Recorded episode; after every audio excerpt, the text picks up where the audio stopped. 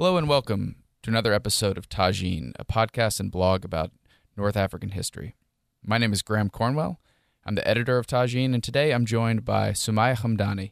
Associate Professor of Middle East, Islamic, and World History at George Mason University, and the author of Between Revolution and State The Construction of Fatimid Legitimacy, published in 2006. Most of our podcasts here and, and our blog posts on Tajine have covered the modern or, or sometimes the early modern period, but today we're going to go back a bit further uh, to medieval North Africa and, um, and also Al Andalus a little bit. So I want to start by asking if you could tell me who Umayya bin Abdulaziz Abu al-Salt Adani al Ishbili was. Uh, so, um, Ibn Dani or Abu Salt um, as he is most most often referred to in the sources about thinkers of this period, uh, which is sometimes known as medieval, but uh, apparently also known as the Middle Period. I mean, we use medieval to as a kind of shorthand, but um, many historians of the Islamic world have argued that we should call uh, the period roughly between the 800s to the 1300s um, a middle period by way of avoiding the sort of uh, automatic association with the corresponding period in European history, uh, during which things that were very different were going on in Europe from what was happening in the Islamic world, um, but also by way of deflecting the sort of uh, tendency to fall into a rise and fall or rise and decline sort of syndrome or approach to history. So, uh, Abu Salt is someone who was born and kind of evolved in his early uh, adulthood until his early adulthood in a period, a very turbulent period politically of Andalusian history, the history of Spain during the Islamic period uh, that we call the Ta'ifa period. And the Ta'ifa period was a very kind of um, politically disastrous moment. Uh, it was the thing that followed the decline of the Umayyad state in Islamic Spain, and it was the prelude to the various jihadist movements that we know as the uh, Al Moravid or Al Morabitun, Al Mohad, Al Mohadun or Al Mohad periods of Spanish and North African history at this time. So it was a period of uh, the breakup of a centralized state in Spain, uh, which had existed from uh, during the Umayyad period, and it was the period that that created the need for uh, the Berber invasions of the Almorabatun and the Almohadun. Even though it was a politically disastrous period, it was paradoxically a culturally very dynamic and very, um, you know, rich and flourishing period in the history of Islamic Spain. Um, many of the courts of small rulers, or I should say the courts, small courts of Muslim rulers in Spain, mm-hmm. um, were actively or continue to actively patronize uh, thinkers in their courts. And so there was an efflorescence in the production of knowledge about science, about religion, about uh, literature in this period. And Abu Salt was a product of this ferment that existed, this kind of cultural ferment that um, existed despite or perhaps because of the political turmoil of the Ta'ifa period in Andalusian history. Unfortunately, however, for all the opportunities created for thought in this time, there was nevertheless the problem of patronage and sustaining institutions that would allow thinkers who were interested in continuing to kind of produce knowledge in uh, keeping body and soul together um, political turmoil, for all that it lifts the constraints of, you know, censorship or of a particular ideological hegemony, nevertheless, you know, even though it liberates people and gives them the opportunity to kind of think more freely and perhaps more creatively, it nevertheless does present the more practical problem of how to earn one's living and how to acquire um, the means to keep body and soul together, and also where to be employed um, in order that you know your activities can continue. Institutions that need a stable state's patronage or uh, a dynastic kind of stability to uh, continue to produce um, scholars, all of a sudden you know find themselves in peril. So there was an exodus at this time, and Abu Salt is one of many who left uh, Islamic Spain in this period, seeking their fortunes in seemingly more stable states elsewhere, places like North Africa under the Zirids or Egypt under the Fatimids. And so he moves in, you know, sort of incrementally toward Egypt and attempts to gain patronage at the Fatimid court in Egypt at the end of the um, 11th century. So uh, you mentioned these the importance of these patronage systems um, uh, in supporting scholarship and supporting people like Abu Asad. Could you talk a little bit about the d- dynamics of how that actually worked uh, in Al Andalus or wherever else? Well, I have to confess that I don't know how patronage worked, in particular in Al Andalus.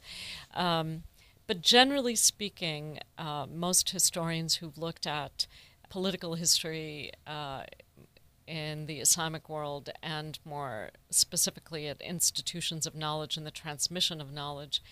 in uh, the Islamic world have identified two sort of uh,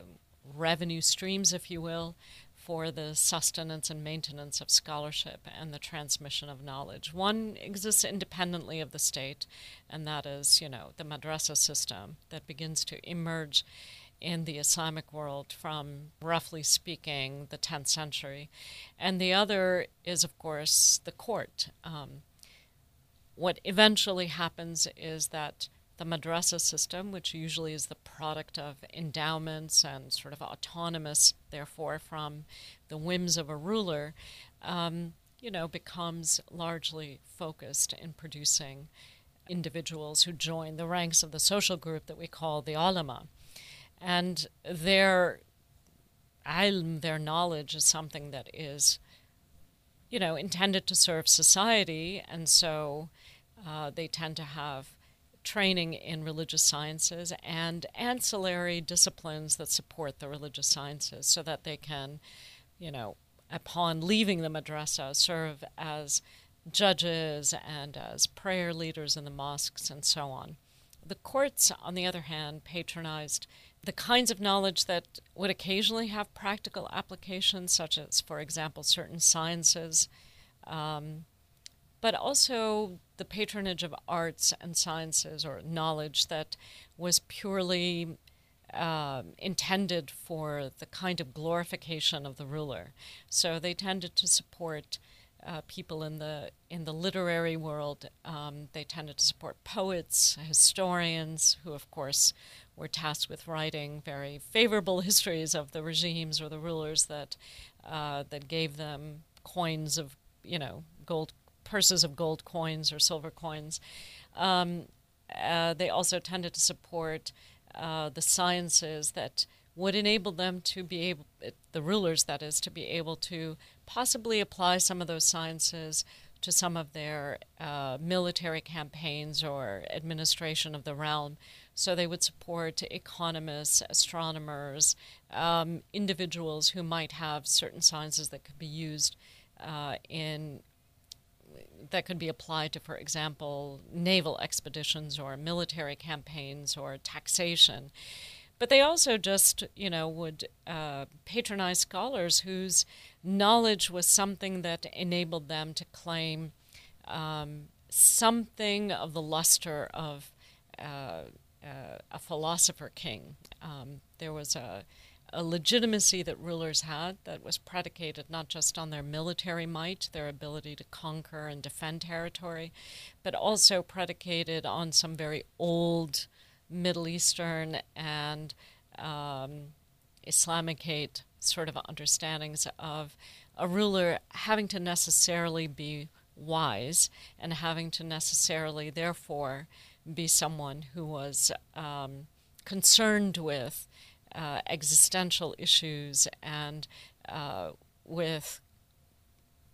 philosophical issues that necessitated rulers employing philosophers and so on in their courts to kind of, you know, write uh, deep thoughts about sure. such questions. So Abu Salt, being one of these individuals who was a polymath in the mode of most people who were involved in non-religious transmission of knowledge. Um, you know, he was an, he was a polymath, uh, a mathematician, a musician, a scientist, um, dabbled in medicine, dabbled in a, uh, astronomy, uh, astrology, um, dabbled in a variety of different things, was someone who naturally would seek patronage at a court. Um, and so the courts of Islamic Spain, coming under the strain and the stress of fragmentation and the impending and actual, uh, eventually, um, jihadist conquests, Berber jihadist conquests of the Almoravids and the um, Almohads, he went, you know, to seek his fortunes elsewhere at courts in North Africa and at the court of the Fatimids in Cairo. And and what sort of reception does he get in um, in Fatimid Cairo?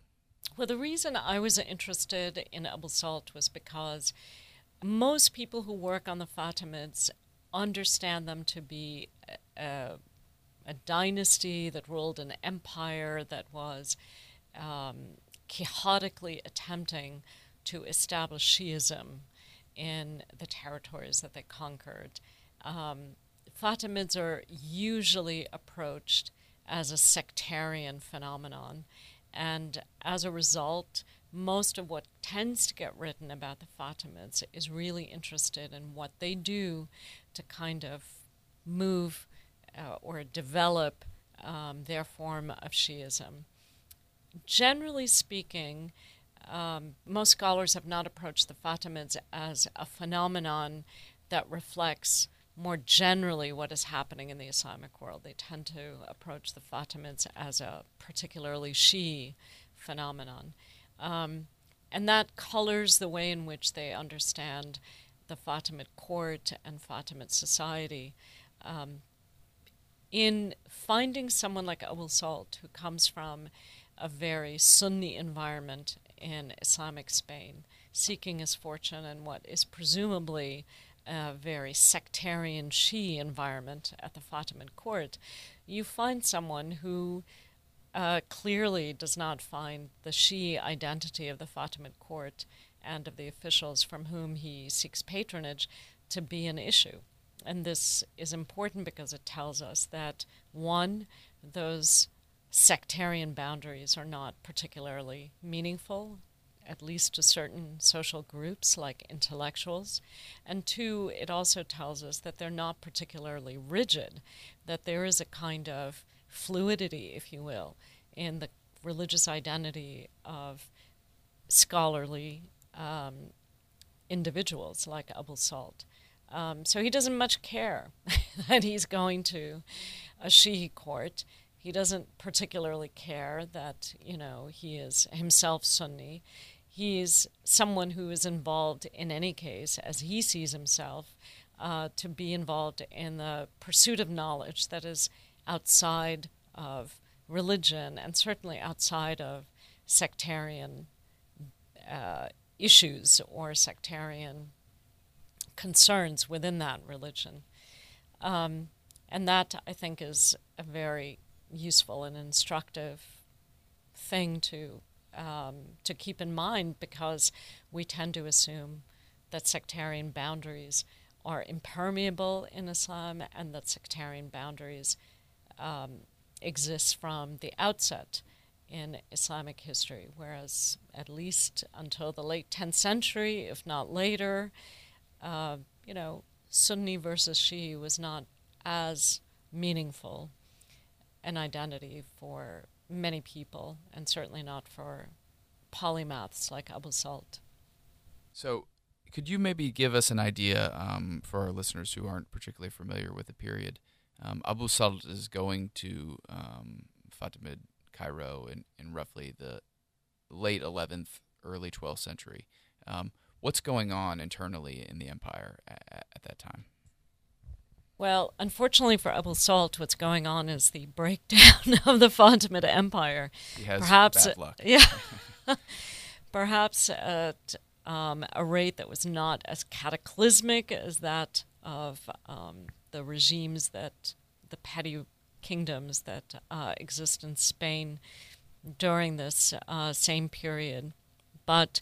definitely the Fatimid Empire is in crisis. And it's in crisis for a number of reasons. But um, one thing that Abul Salt does not have to worry about is that for all of the internal political dynamics that are seeing shifts in the locus of power from the caliph to the vizier, uh, problems with the unity of the military under the Fatimid Empire, even threats from beyond, such as the Crusades in the eastern Mediterranean areas under Fatimid control, or the threat from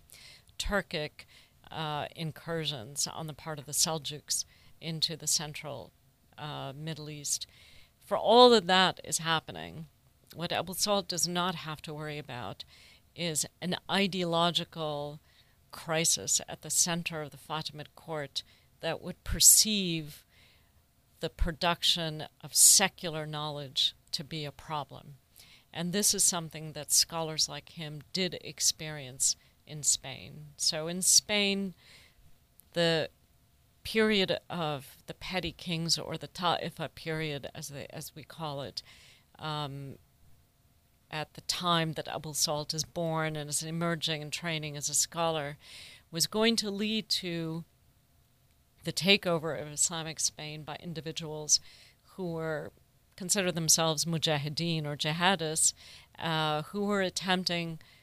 by virtue of their um, ideological sort of orientation, to re examine the usefulness of certain kinds of knowledge production that Spain had become famous for. So it was not a particularly conducive environment for someone like Abul Salt, whereas this issue did not exist in Fatimid Egypt. The Fatimids were known to be very sort of avid consumers of all kinds of knowledge, and they did not have, by virtue of their Shia identity, a particular uh, problem with the pursuit of uh, knowledge whose origins connected them to pre Islamic intellectual pursuits like Greek philosophy or Greek medicine. So this he's in Cairo uh, um, and and sort of searching for this patronage that you talked about. Is he successful? Does he's he, not. He's a spectacular he failure. Uh, poor poor Abu He was. He was unfortunately not able to get the ear of the vizier or the eye of the vizier, um, and that that was the reason that ultimately he his attempts to gain the vizier's favor uh, became more and more sort of uh, desperate and eventually led to his making uh, a kind of strategic error with a scientific experiment. And this ended up landing him in jail. Um, so he was uh, imprisoned for having fallen out of favor. Uh, but prison at the same time seems to have been a very productive period, not a terribly onerous time in his life. Um, prison clearly meant restriction on his freedom of movement, but it didn't mean a restriction on his intellectual development. So his memoirs, the things that are travelogue that I looked at, um, talk about his continuing to be to be received, not received, but uh, to con- continuing to be visited by uh, people in the scholarly community of Cairo and Alexandria that he had met. Um, and he, during those uh, years of imprisonment, was able to produce um, some seminal medical and other works. And eventually, when he left Egypt, after having failed to secure patronage, he ended up at the Zirid court in North Africa. And it was um, as a kind of uh, token of gratitude for having received patronage at that court in Tunis that he writes this memoir of his trip or rehla to Egypt, um, in which he talks about many things, but um, but more uh, specifically about the community of scholars that he was a part of in Egypt, and that was able to provide subsequent biographers with some very important and critical information on uh, intellectuals in Egypt at the time. So, from um, you mentioned from Egypt, he goes to to the Zirid court in Tunis, and he finds a more receptive uh, atmosphere to, to his work, at least, um, and and writes this this rehla. Does he? How does he look back on his time in in in Cairo? It's a complicated question, actually. Um, clearly, it was formative enough for him to have been, you know, something that he wanted to write about. Um, but I think at the same time, uh, he was writing this rehla in a sense um, as a kind of, uh, you know, possibly at the request of the Zirid ruler. Uh, there was a kind of competition, if you will, uh, between the Zirids and the Fatimids. On many levels, uh, the Zirids had broken away um, from the Fatimid court, which they had previously been in ties of vassalage to. The Zirids had suffered punitive actions by the Fatimids. But the Zirids were also a product of the same general phenomenon. Um, i.e., the the kind of uh, political leadership that is represented not just by the Fatimids but also the Abbasids. They were individuals who sought to create a court at which you know art and science was patronized. So they were curious about the kind of intellectual activities of the Fatimid court. Um, they were also a little bit in competition with them. And uh, so Abul Salt attempts to kind of inform his new patrons about the kind of intellectual activity in Egypt, um, one would guess from the contents of the Rehla itself. The story is, is fascinating for a lot of reasons, um, tr- sort of tracing Abu Salt's life. Um, but one is that it it takes us across a very long distance geographically. Um, can you talk about what this says about the sort of the world or the worlds that Abu Salt is inhabiting and, and yeah. moving through um, at, at, that time, in the end of the 11th century? I mean, most immediately, what the world Abu Salt is experiencing or living in, rather, um, the the world in which he inhabits, uh, the late 11th century, is a world that is still very much a part of a phenomenon that was created much earlier when, uh, you know, various demographic surges like that of the Arab Muslim conquest and that of the sort of Berber, um, uh, you know, kingdoms uh, established in North Africa were part of, which is that is, is the Mediterranean is um, an Islamic lake, and you know, has shifted from being a Roman lake in antiquity, a Mare Nostrum, to uh, to um, an Islamic lake, um, because you know Islam brought uh, these new groups to its shores, uh, to the shores of the Mediterranean, um, Arabs, Berbers, but also. Um, you know, allowed their interaction with people who were already there, uh, to produce this thing that we call uh, Islamic civilization. So until the end of the 11th century, we still have, you know, the sort of functioning of this Islamic lake, and uh, the, you know, um, until the end of the 11th century, we still have the presence of Islam in the Mediterranean as something that not only connects various parts of its littoral or various areas of its shores from Spain all the way around to Anatolia in a kind of uh, space of exchange of goods, ideas, and peoples, but also you know, helps to produce some of the enduring uh, legacies, um, not just states and political institutions, but also social and cultural institutions, and you know, uh, kinds of knowledge that you know individuals who traveled back and forth across the Mediterranean at this time um, have given us to the state. So, for example, you have uh, what Marshall Hodgson, a historian of the middle period of Islamic history, has called the internationalization of science. That's something that occurs at this time. The movement of people like Abul Salt from Spain all the way to Egypt, across North Africa, uh, with brief forays into the center of the Mediterranean to places like Sicily, creates exchange and encounters with individuals from a wider kind of a world um, that extended ideologically and intellectually all the way to India and China. So the the transmission of ideas across the Mediterranean, across this Islamic Mediterranean, um, enabled bodies of knowledge from the East, as far east as China, to be put into play and interaction with bodies of knowledge that had been earlier produced in the Mediterranean during antiquity, with everything that Muslims in the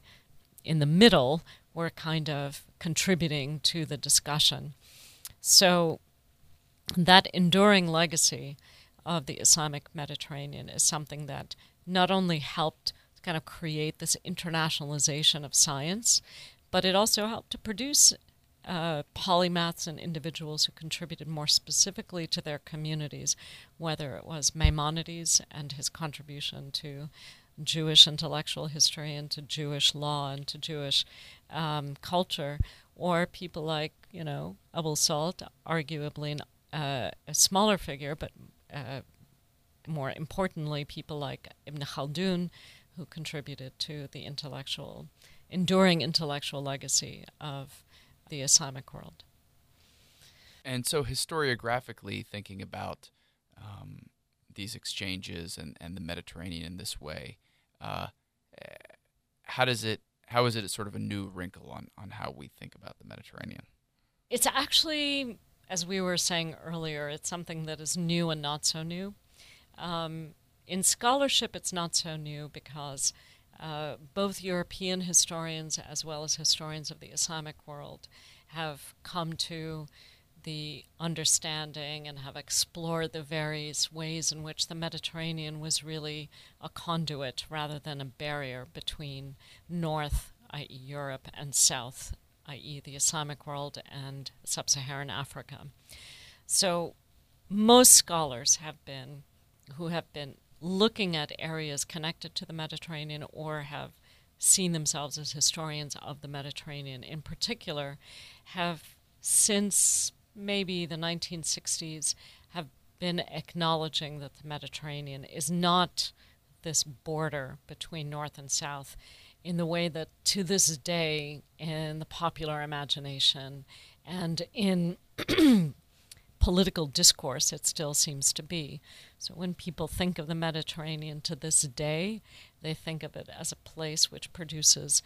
um, certain kind of diet that enables people to live a long time, but they also think of it as this, you know, uh, boundary that is constantly being assailed, uh, this boundary between Europe and the rest uh, of, you know, the world essentially, but this boundary between Europe and in particular the Islamic world in Africa, that's constantly being assailed by individuals who are trying to traverse it and somehow contaminate this thing that we call Europe. Um, but scholars have long since come away from that. I think also um, two other developments have occurred, um, which are, I think, important to the understanding of the Mediterranean as a shared space rather than a boundary, as a conduit, a space of exchange rather than a boundary, um, that have come out of re examinations of Islamic history. Uh, on the one hand, and also a re examination of how we think of history. Um, so, Islamic historians have tended to focus on uh, two things. They've tended to focus on the development of Islam. And for that reason, they've tended to be concerned with the rise and fall of states that either helped further the development of Islam or in some way impeded it uh, or created the need for other groups, like, for example, the ulama, to carry on the task of the development of Islam. Islamic historians traditionally have been very much concern with the development of the religion, much concern, therefore, with the investigation of texts, and in particular with religious texts or normative texts. Um, they have focused, therefore, on political elites, on religious scholars, and generally not been concerned with other uh, experiences that we would tend to be we would tend to assume are the concern of social historians or cultural historians or economic historians. But that has begun to change. There is an acknowledgement among Islamic historians that we need to broaden the kind of picture and we need to consider social, cultural, and economic history. And the other thing that's happened is also um, this new interest, I think, relatively new interest in the world generally of um, historians to want to examine um, uh, spaces other than those over which um, nation states have claimed uh, sovereignty. Um, they've wanted to explore many spaces that don't come under the direct control of nation states. Um, there's been a, a, an increasing sort of interest in um, frontiers between uh, states as important spaces of interaction, and part of the sort of idea or understanding of the frontier as a concept has also um, led historians to examine non territorial space, namely bodies of water, um, and how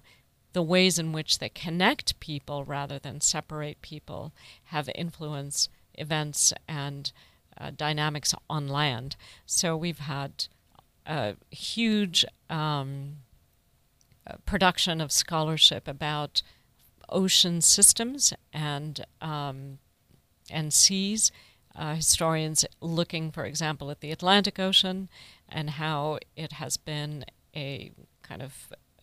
space that connected uh, places like Europe, Africa, and the Americas, uh, places like the or spaces like the Indian Ocean as a space that connected China um, or other parts of Asia with Africa and the Middle East. Um, and I think, you know, that has begun to extend to the Mediterranean as a place that connects, um, you know, those areas that sadly until today we perceive to be in opposition uh, to each other rather than um, partners in, you know, very similar kinds of or parallel kinds of historical developments. So I want to turn to sources a little bit and, talk about where um, where the story of Abu Salt comes from. I know that uh, you mentioned the Rihla, um, but what that's like as a source, and for historians exploring these um, this time period, these sorts of topics in the Islamic Mediterranean, um, what sources are are available to them? The sources are actually vast. um, not only is there a tremendous amount of textual material that has not as yet been examined, um, languishing away in various archives or libraries of manuscripts, but there are also a tremendous number of non textual sources that uh, only now are beginning to be explored. And by non textual, um, I mean sources that include sort of things in the physical environment, um, monuments, uh, uh, buildings of particular eras, um, what they tell us about, you know, shared aesthetic as well as functionality in society. Um, and there's as well uh, other things in the kind of material world uh, physical sorts of evidence, ranging from uh, commodities um, from prior eras or current uh, periods, and also environmental and consumable, consumable or perishable commodities, uh, food, for example, agriculture, so on, that enable us to re examine sort of ideas that we might have about the Mediterranean, ideas about what we might have about the way in which the sea uh, separates um, or connects, I should say, rather than separates. Um, in terms of the, so I cannot speak to the sort of physical evidence in the environment um, or perishable commodities um, or even the sort of uh, non perishable uh, physical evidence that we have in the way of monuments and buildings and so on. Um, but even with regard, because I don't work on those, but even with respect to texts, I think part of the problem that we've had is not only that the vast corpus uh, of literature that has been produced by peoples of the Mediterranean in the middle period, um, if not later. Part of the problem with exploring those texts is, of course, linguistic. When certain lingua francas cease to be understood and when they have to be studied in order to be used, languages uh, for example, like Latin or certain forms of Judeo Arabic or certain forms of Arabic itself, um, the task becomes difficult for historians to kind of zip around the Mediterranean as easily. If you know Latin, you don't necessarily have access to sources that are in Arabic and so on and so forth. Um, but also, I think the questions which we have asked of our texts is beginning to change and needs to change, um, continues to need to change. Um, we, you know, earlier generations of historians really were interested in normative texts, so they looked at the things produced by the Ulama. Um, we began to get more interested in archival material, literature that was housed in archives of various kinds that enabled us to ask questions about society and economy that normative texts produced by the Ulama do not. But even so, the kinds of things that we tend to assume about normative texts have begun to change. Um, when we read them, we need to ask uh, questions about whether or not there's an implicit,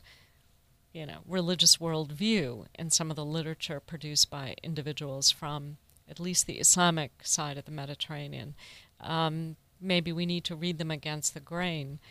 With respect to Abul Salt, uh, what I found was, you know, a very secular discourse about what it meant to be a starving scholar in the Mediterranean.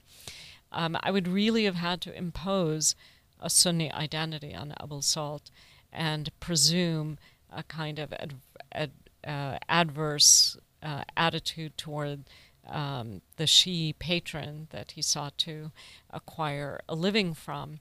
uh, I would have had to assume it because the text itself does not speak to these issues. Um, and the text itself, uh,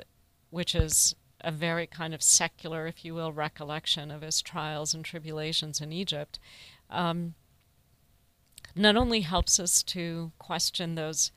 assumptions about religiosity and sectarian identity,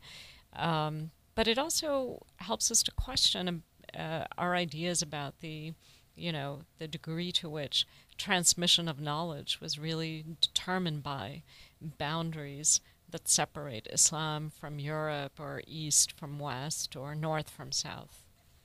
Well, Professor Hamdani, thank you so much for joining us. Um, this is a, a great, fascinating topic, kind of really illuminating the life of this